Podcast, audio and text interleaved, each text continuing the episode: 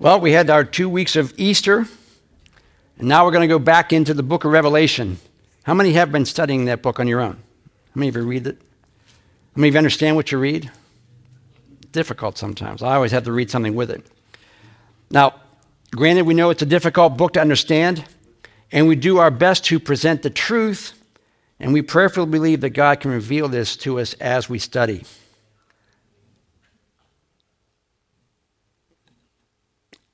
I, I know. Studying God's Word is a twofold endeavor. I told this to, well, the youth, which would be Noah today. It involves reading God's Word and praying because one without the other is in balance. You have to read and ask the Holy Spirit to reveal to you what God is trying to say in His Word if you've tried to read the word like I did before I was a Christian, it, I didn't understand it. But as when I got saved, now I was like, oh, okay, now I understand it because the Holy Spirit's revealing it to me. 1 Corinthians 1.18 says, For the message of the cross is foolishness to those who are perishing, but to us who are being saved, it's the power of God. And 1 Corinthians 2.4 says, My message and my preaching were not with wise and persuasive words, but with the demonstration of the Spirit's power so that your faith might not rest on man's wisdom, but on God's power. So when we read God's word, especially the Re- book of Revelation, you want the Holy Spirit to reveal it to you. You want to understand what God's trying to say through it, and it's difficult at times to do that. So now we're going to begin chapter 12. And chapter 12 brings a, a whole new level of symbolism to, to God's word. Now we're going to read a portion of it, and then we're going to go back and read it verse by verse to understand what's being told to the Apostle John. Revelation 12, verses 1 through 6. It says, Then I witnessed in heaven an event of great significance. I saw a woman clothed with the sun and with the moon beneath her feet and a crown of 12 stars on her head. She was pregnant and she cried out in the pain of labor as she awaited her delivery. Suddenly I witnessed in heaven another significant event. I saw a large red dragon with seven heads and ten horns, with seven crowns on his head. His tail dragged down one third of the stars, which he threw to the earth. He stood before the woman as she was about to give birth to her child, ready to devour the baby as soon as it was born. She gave birth to, to a boy who was to rule all nations with an iron rod. And the child was snatched away from the dragon and was caught up to God and to his throne. And the woman fled into the wilderness where God had prepared a place to give her care for 1,260 days. Now, we'll get to the rest of the chapter in a moment, but chapter 12 represents four different conflicts, four great conflicts between God and Satan. The first one is Satan's conflict with Christ and his redemption. The second one is Satan's conflict with the faithful in Israel. Third is Satan's conflict with heaven. And lastly is Satan's conflict with the followers of Christ. Now, it also introduces us to three characteristics or three characters that are in the last part of the book of Revelation. And that would be Satan, the Antichrist, and the false prophet. And we call that the unholy trinity. Everything that God does, the enemy tries to counterfeit. So let's look at the first verse. Verse 1 says Then I witnessed in heaven an event of great significance. I saw a woman clothed with the sun and with the moon beneath her feet and a crown of 12 stars on her head. Now, the woman here refers to the faithful people of Israel on whom or from whom the Messiah would come, the ones who waited for God, signified by the Son. If you look at Malachi 4 2, it says, But for you who revere my name, so he's talking about people who still followed Christ, not the, not the Jews that went astray. These are the faithful Jews. He says, The Son of Righteousness will rise with healing in its wings, again referring to Christ. Now, the moon represents Christ again, Genesis 37 9. Then he had another dream, and he told it to his brothers. Listen, he said, I had another dream and this time the sun and the moon and 11 stars were bowing down to me. So both of these symbolize, they're talking about the faithful people in Israel. He's talking about his brothers here. They're talking about the faithful ones who have followed and waited for the Messiah all their life. And the 12 stars on her head represent the 12 tribes of Israel because there are faithful ones in each of the tribes. Not all of the tribe, but there are faithful remnant in each one. Verse 2 says, She was pregnant and she cried out in the pain of labor as she awaited delivery. Now, we said the woman in the Old Testament represented the faithful ones in Israel. The pregnancy is that of waiting for the Messiah to be born. Isaiah 66 7 says, talking about the Messiah, about Mary, before she goes into labor, she gives birth. Before the pains come upon her, she delivers a son. And then Malachi 4:10 or Micah 4:10 says, "Writhe in agony, O daughter of Zion, like a woman in labor." And the pain that Israel's going through is they're experiencing the painful experiences of all those who are unfaithful. How many know that faithful people suffer when unfaithful people do bad things? Right? Christians, we suffer because of sinful people, right? The pain that they're going through, they're experiencing the painful consequences of the idolatry and unbelief of Israel and Judah. Even though they were faithful, the leadership in those times and all the people were following after idols, so God sent them into captivity, Babylon and Assyria. And because of that, they were suffering through no fault of their own what happened because of other people. And since this is happening to the faithful part, and we've always said God has a remnant, right? God always has a remnant in every time, including today. Faithful people have to endure hardship because of unfaithful people and sinful people. So let's apply that maybe to today. The true church has always suffered because of sometimes the fake church, the false church, mostly because of those who don't believe.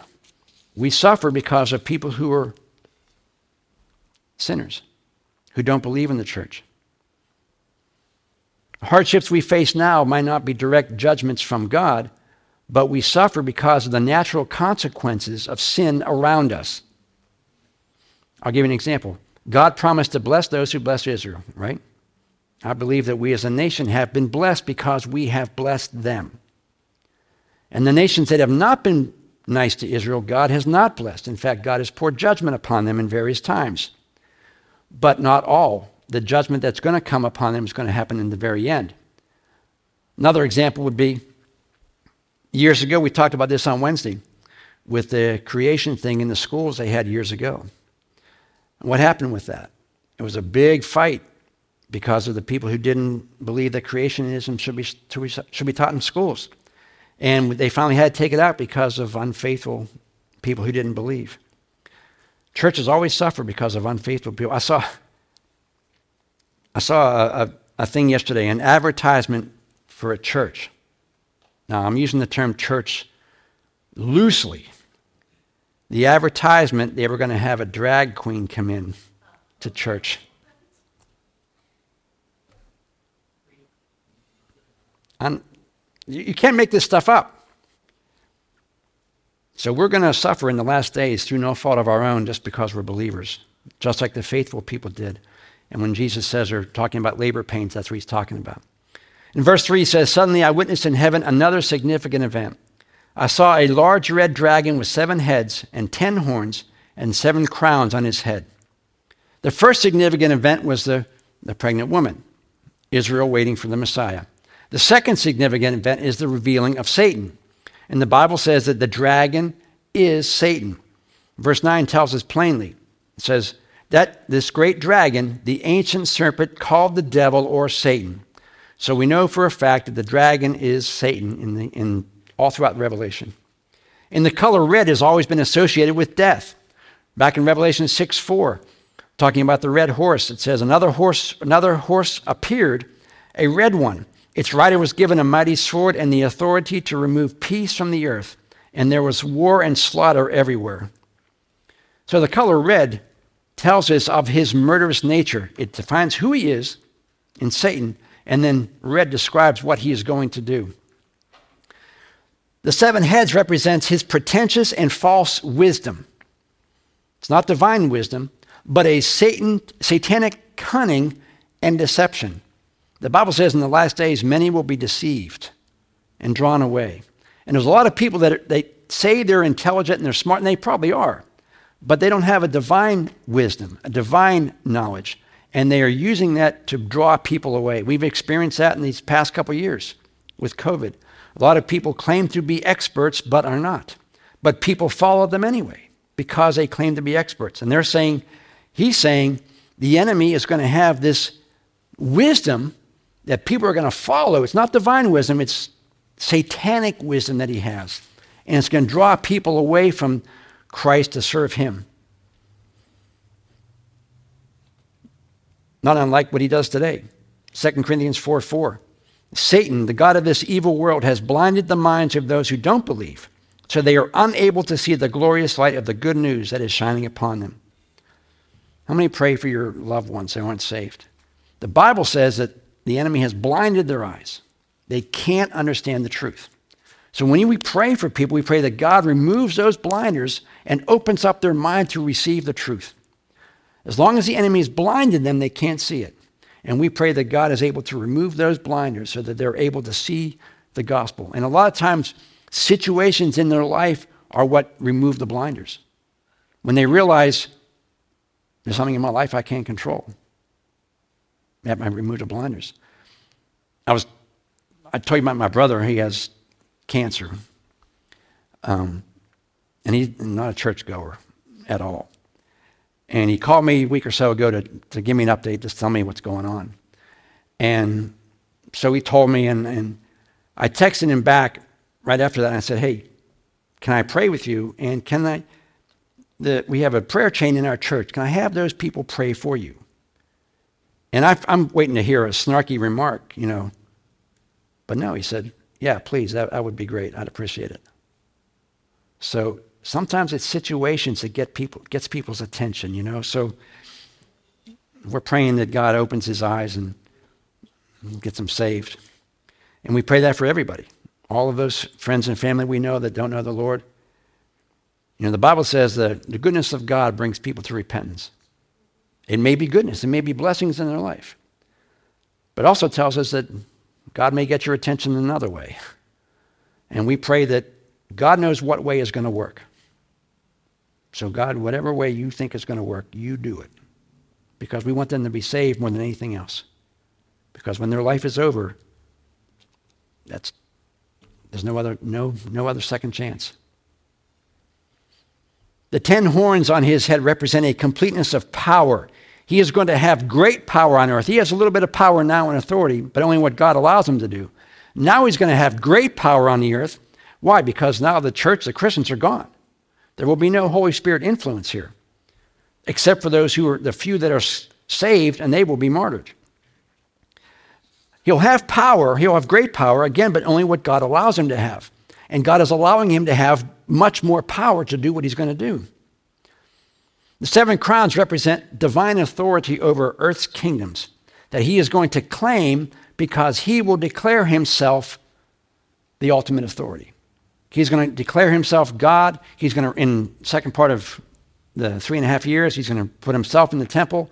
He's going to declare himself God. He's going to say that he has divine authority. He's going to say that I am God. Everything happens because of me, and I want you to worship me. Again, 2 Corinthians 4 4, the God of this evil world has blinded the minds of those who don't believe, so they're unable to see the glorious light of the good news that is shining upon them. God is going to give him even more power to blind people.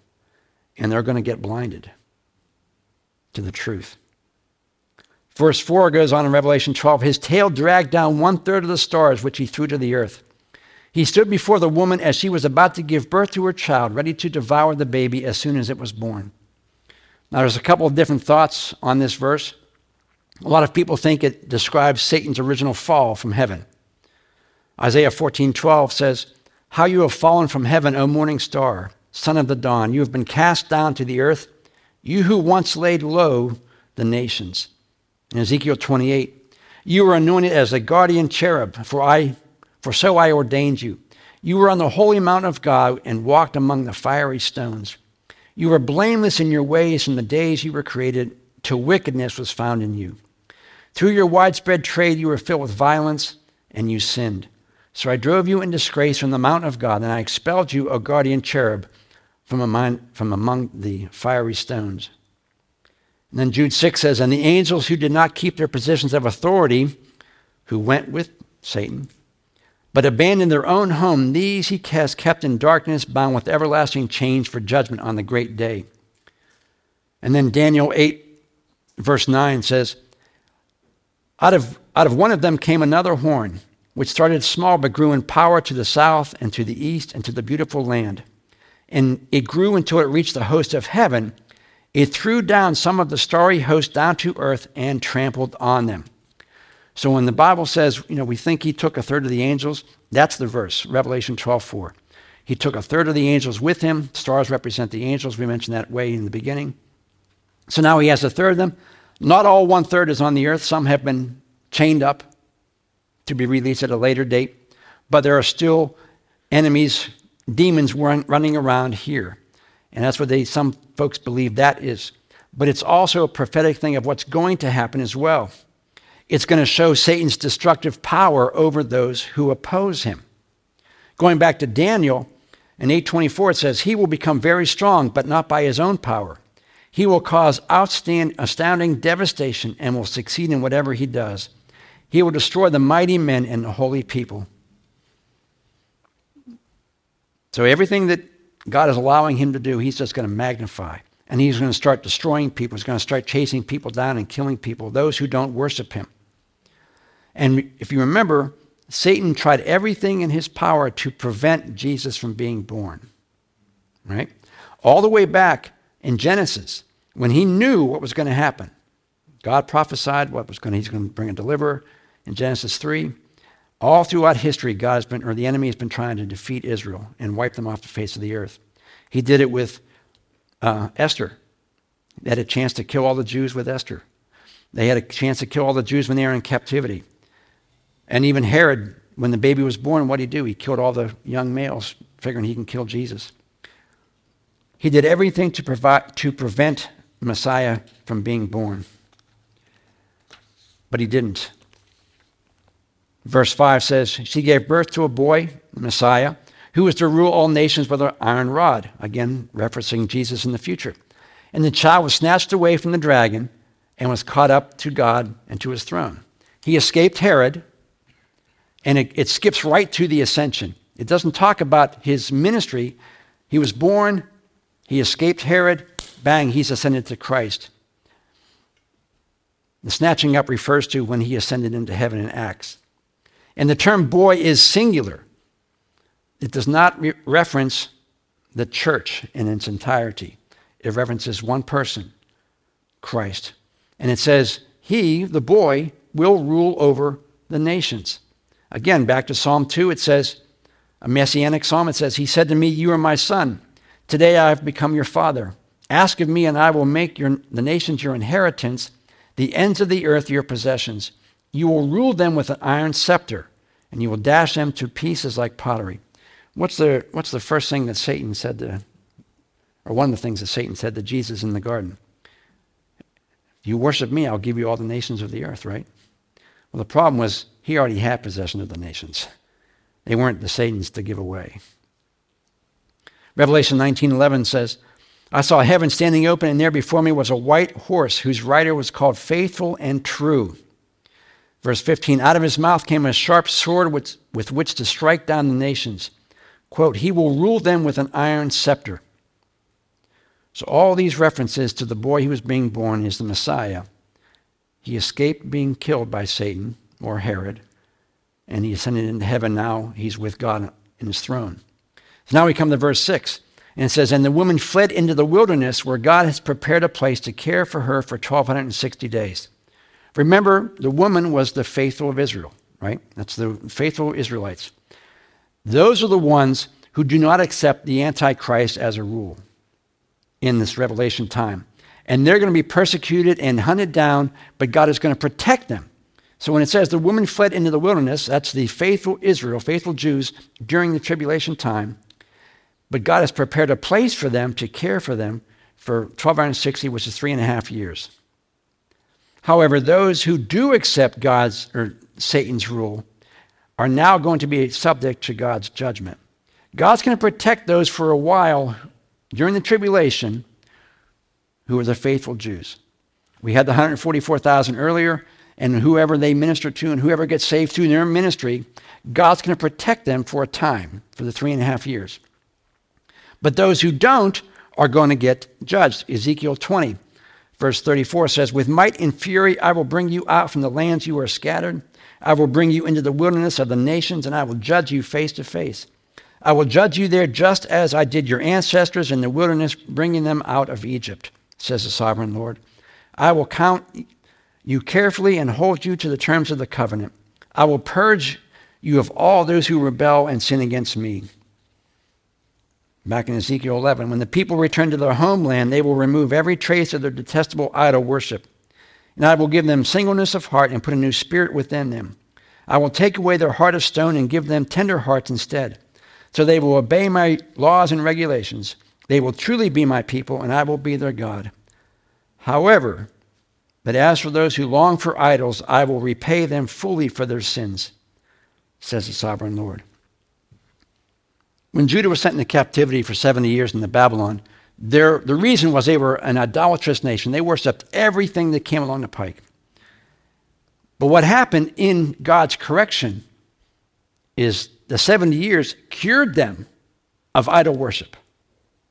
And they now became a nation who served God the punishment or the chastisement that God brought to them corrected them. Now, they didn't see what was coming, but for the idolatrous part, God was able to stop that. And I, I think about my life or anybody's life. If we're caught in a sin, if we're continuing in sin, God will do what He needs to do to bring you out of that sin. And it may not be pleasant but he's going to do it because he cares about you. If you have young kids, when you correct them, and you may punish them or whatever, you don't like doing it, but you know you have to do it to correct their behavior. God does what he needs to do to correct our behavior as believers. The Bible says he chastises those he loves. If God didn't love you, he wouldn't correct you. That just makes me want to make sure I'm not doing anything wrong. I don't want God to have to come down and spank me. What the Bible say, humble yourself before the Lord, and he will lift you up. If you don't humble yourself, God is going to humble you. And you, you, don't want, you don't want that to happen. Verse 7 goes on, there was, then there was war in heaven. Michael and his angels under his command fought the dragon and his angels. Another great example of spiritual warfare. Sometimes we don't think it goes on, or it just goes on in a limited capacity. But the Bible tells us that we are constantly in a spiritual battle. Ephesians 6:12 For we are not fighting against people made of flesh and blood, but against the evil rulers and the authorities of this unseen world, against the mighty powers of darkness who rule this world, and against wicked spirits in the heavenly realms. There's always a fight going on. It's a fight for your soul. Daniel 10. Then he said, Don't be afraid, Daniel, since the first day you began to pray for understanding and to humble yourself before your God, your request has been heard in heaven. So the minute he started praying, the angel said, I hear it. He says, I am come in answer to your prayer. He left right away. But thir- verse 13 says, But for 21 days a spirit prince of the kingdom of Persia blocked my way. That's the devil and his angels. Blocked Michael from getting to Daniel. There was a spiritual battle going on in heaven. Michael was trying to get to Daniel. He couldn't because he was fighting the devil. Or Gabriel, one of the angels. It says, Then Michael, one of the archangels, came to help me. So now it's two on one. And I left him there with the spirit prince of the kingdom of Persia. So the angel that was sent couldn't make it through because he was fighting the devil. Michael the archangel had to come and help him win that battle. In fact, Michael stayed to fight him while the other angel went to see Daniel. There's a spiritual battle going on right now. There's people we're praying for on our list. There's a spiritual fight going on in the heavens for their soul. That's why we keep praying for them. Keep praying, keep praying. Because it said Daniel prayed for three weeks before the, he even saw anything from the angel. It may take us three years, 10 years, but we don't stop because there's always a fight going on. The Bible says that God wants all to be saved, none to, go, to, none to perish, but all to come to, to repentance. It's God's will. The Bible says nothing is too hard for God, so they can be saved. The hardest person you know you're praying for that you think will never get saved, God can save them. But it requires us to be praying and interceding for them and doing spiritual battle for them.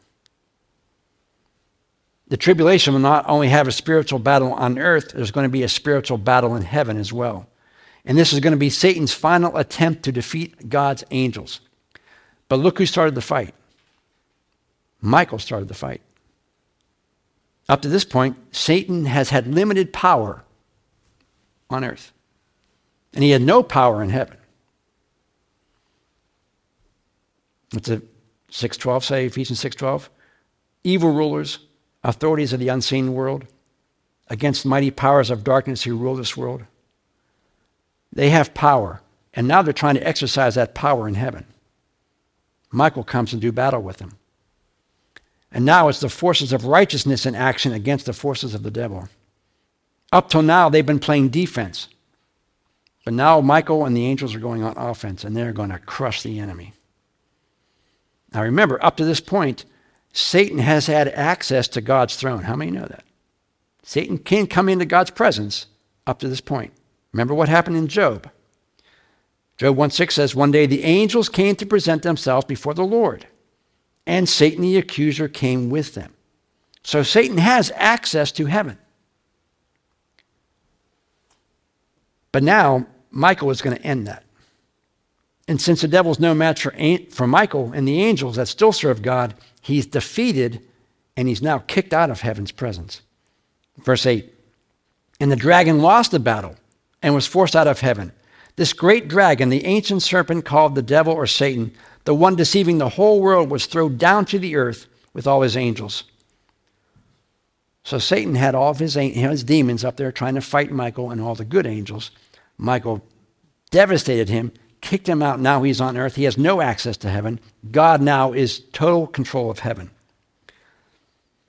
But now, all those demons that used to be in heaven, or at least had access to God's throne, where are they now? They're on earth about to wreak havoc that God's allowing them to do. Even though Satan can no longer enter heaven, he's not defeated here. He still has power on the earth, but he knows his time is short. Notice the irony about what's happening here. Because Satan once said to himself in Isaiah 14 14, he says, I will ascend above the tops of the clouds. I may, will make myself like the Most High. You know what the name Michael means? The name Michael actually means who is like God. So the devil, who thought himself to be God, was defeated by the one who is like God. Verse 10 Then I heard a loud voice in heaven saying, Now have come the salvation and power and the kingdom of our God and the authority of our Christ. For the accuser of our brothers who accuses them before our God day and night has been hurled down. Again, we see that Satan used to have access to God's throne, but now he's gone. Or we can say in today's vernacular, Satan was canceled from God's presence. Now, it never tells us who the loud voice is, who the loud voice is or are. It could be the Christians who are in heaven at that moment. It could be the 24 elders. It doesn't say, so we're not going to spend a lot of time on that. But whoever they are, when they see Satan kicked out of heaven, they now know their victory is won. They now know the final battle's ready to overcome. I equated this, we used the football analogy before. Your team's ahead by 50 points, and it's like the two minute warning. And you know that even though there's time left on the clock, you know your team wins.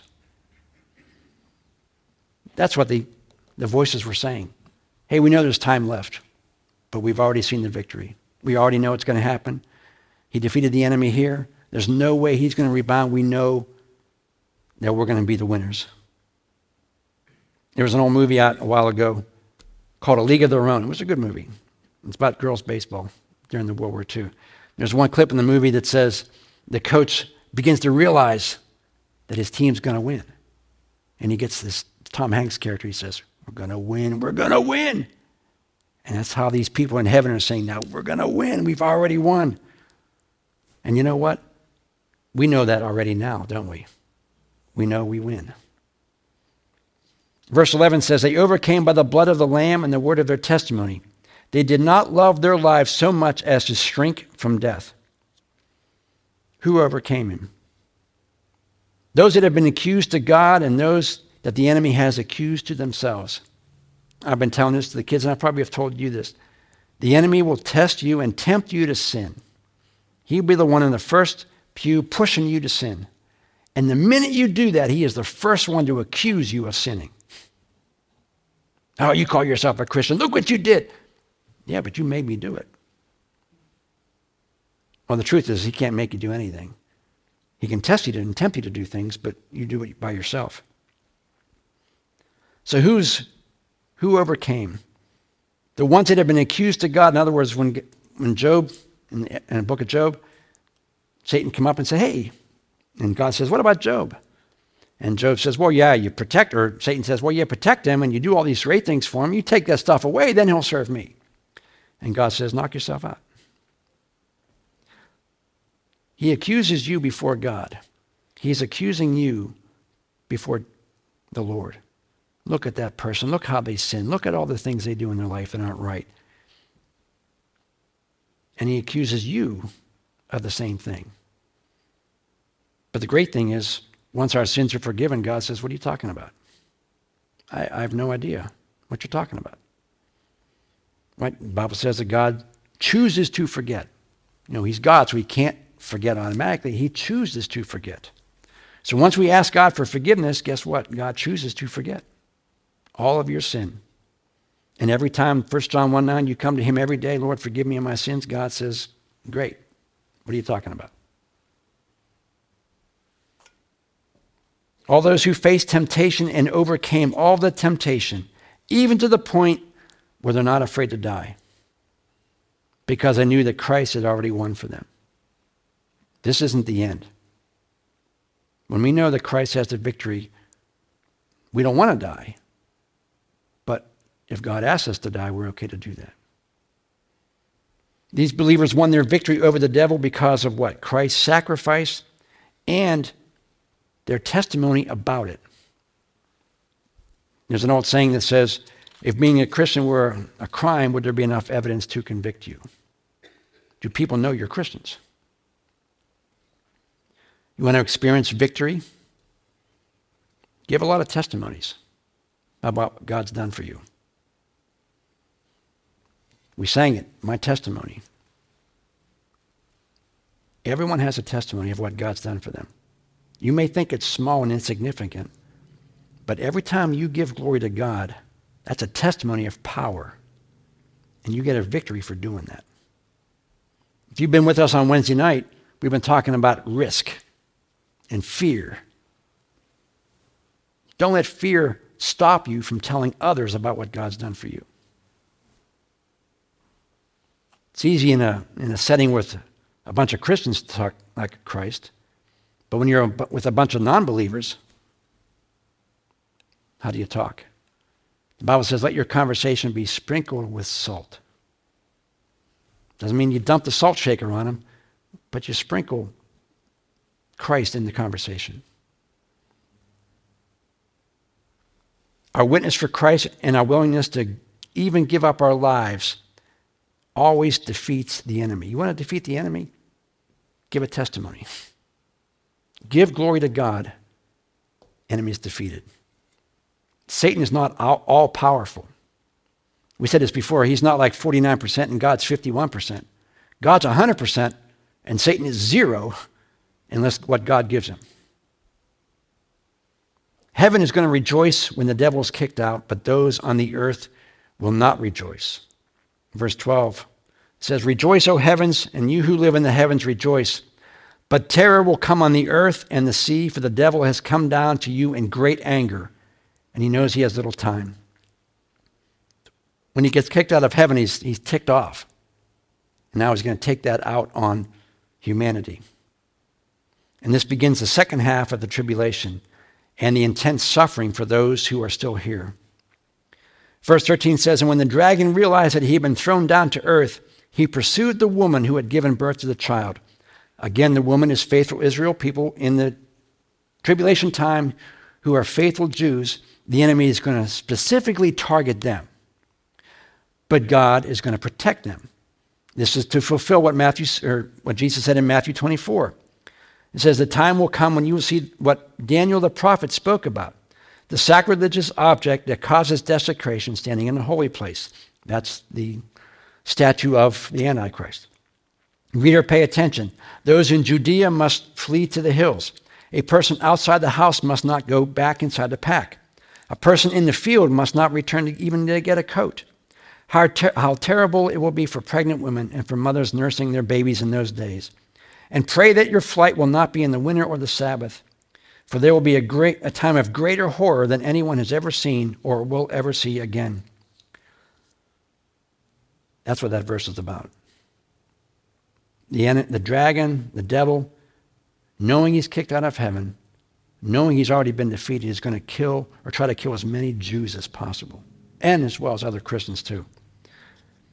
And, about the, and how about this verse in Jeremiah 30? which is also being fulfilled. Verse 4 says, This is the message the Lord God gave concerning Israel and Judah. This is what the Lord says I have heard the people crying. There is only fear and trembling. Now, let me ask you a question. And, this is for today Do men give birth to babies?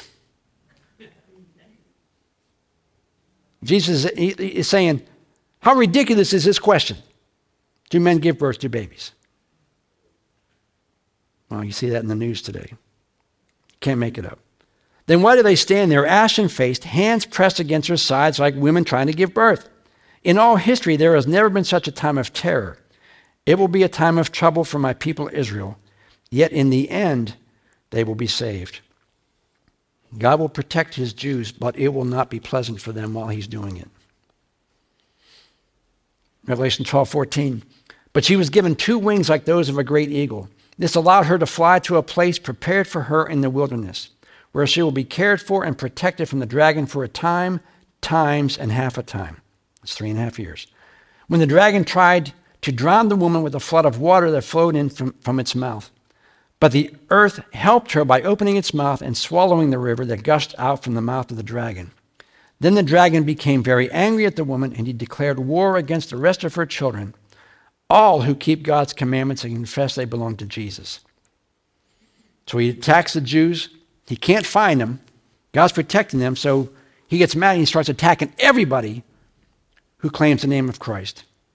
Now, God's preparing a special place for his Jews to flee to, and he uses the same wording that he used in the Exodus. Revelation 12:14 says, "But she was given two wings like that of a great eagle." When they escaped Egypt, in Exodus 19:4, it says, You have seen what I did to the Egyptians. You know how I brought you to myself and carried you on eagle's wings. So the same terminology he's using to protect the, Egypt, uh, the Jews from the Egyptians, he's using to protect the Jews from the Antichrist. He's going to provide food for the Jews, just like he did the 40 years in the desert, or he did with Elijah by the brook and the raven. It doesn't say how he's going to do it, but we know that he did it in the past, so no reason to doubt that he's able to do that again. the flood of water probably isn't a real flood. That would be difficult with the hills and valleys that are there and not a lot of rivers. But it could mean a, a flood of lies and false teaching. 2 Thessalonians 2. this evil man will come to do the work of Satan with counterfeit power and signs and miracles. He will use every kind of wicked deception to fool those who are on their way to destruction because they refused to believe the truth that would save them. More than likely, it's a flood of armies sent to capture or kill them. Jeremiah 46. Who is this rising like the Nile River at flood time, overflowing all the land? It's the Egyptian army, boasting that it will cover the earth like a flood, destroying every foe. So when it says the enemy's trying to destroy the world by a flood, he's actually using a flood of army to kill everybody. But just like Old Testament history, we see how God deals with that. Verse 16 says, But the earth helped her by opening its mouth and swallowing the river that gushed from the mouth of the dragon. Where else do you see the earth opening up? Anybody remember?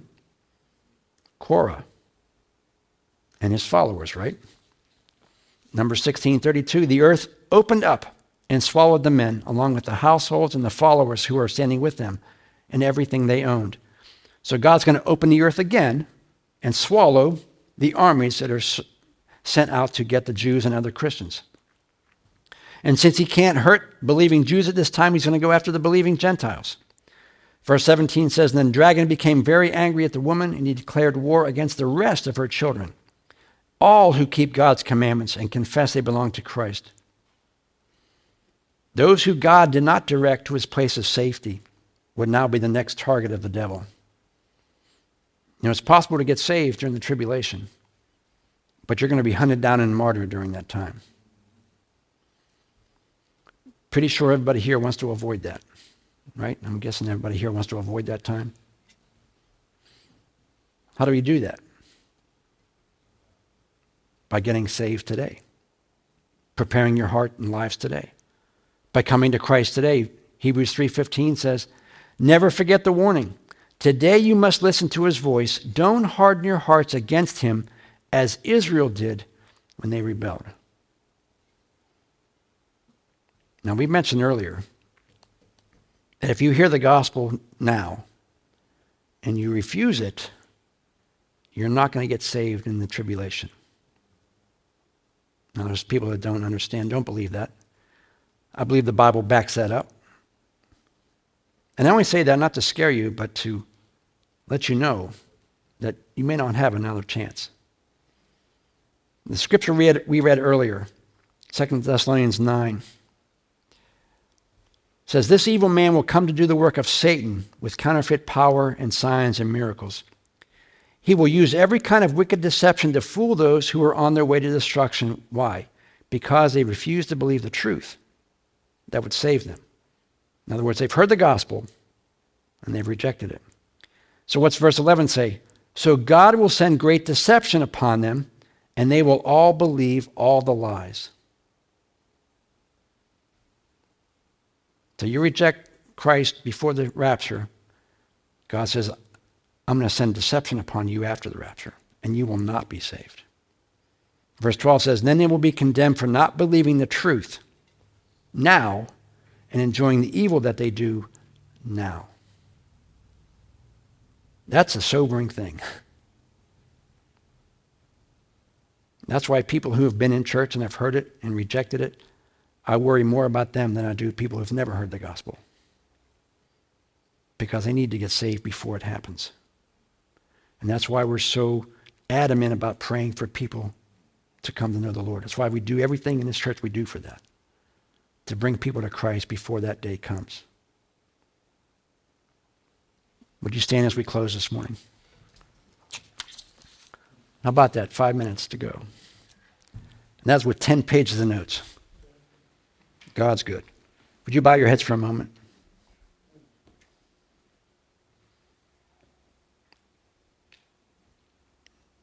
I do this every service or just about every service. I can't assume that everybody here has been born again who follows Christ. A lot of people in a lot of churches, they go to church, but they don't know Christ. They've never been saved. Or maybe then they've been saved for so long that they don't feel like they have to serve God anymore. Well, the Bible says today is the day of salvation. If you're here and you've never committed your life to Christ and you've, you really can't look back on a time in your life where you can say, yep, this is when I gave my life to Christ. You may not know the exact date, but you know there was a point in your life where you didn't know Christ and then you did know Christ. You crossed that line. If you can't think of that date, then maybe you haven't. Well, that means you're here because God wants you to be here for that specific purpose. And maybe if you've been a Christian forever and you just you don't feel like you're living the life right, and you know you know you need to get back. Well, we've talked earlier before that it's possible to slowly walk away from salvation. And if you're here or if you're listening, you don't want to do that. And I think in your spirit, you know you don't want to do that. Well, this is the day to come back. Come back to Christ. And let this be the first day of the rest of your walk with Him. If you're here and you've never committed your life to Christ or you want to recommit your life to Christ, I want you to raise your hand. I want to pray with you.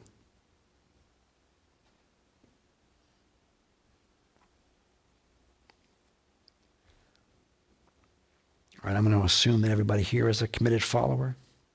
I trust that you are. But while we're still here, we all have work to do. So, Father, I come to you in the name of Jesus right now. And we do humble ourselves before you. We all recognize that we have all been saved by grace through faith, not of our works, Lord, not of anything that we've done that would merit salvation, but strictly because of the sacrifice of Christ. But the rest of that verse tells us, Lord, that we were saved to do good works. So, Lord, I pray that you would fill each one of us here with that burden, that desire, and the opportunity to reach people with the love of Christ. I pray that you would help us to encourage those in the, in the body of Christ who need encouragement. Help us to be there for them. Help us to lift them up and encourage them and bless them. And those who need us to carry them, help us to do that as well. Help us to operate as a family of believers. Lord, we love you this morning. We're so thankful that we're here. I just pray your blessings upon each person as we leave today. Allow us to really experience miracles in our life during the week and allow us to give testimony of those next Sunday so we can honor you with those. Father, we commit this church to you. It's your church, Lord. You have your way. We ask in Jesus' name. And everyone said, Amen. Amen. God bless you. Have a great week. See you Wednesday night. Next Sunday. Sign up for all the sign-ups that are out there.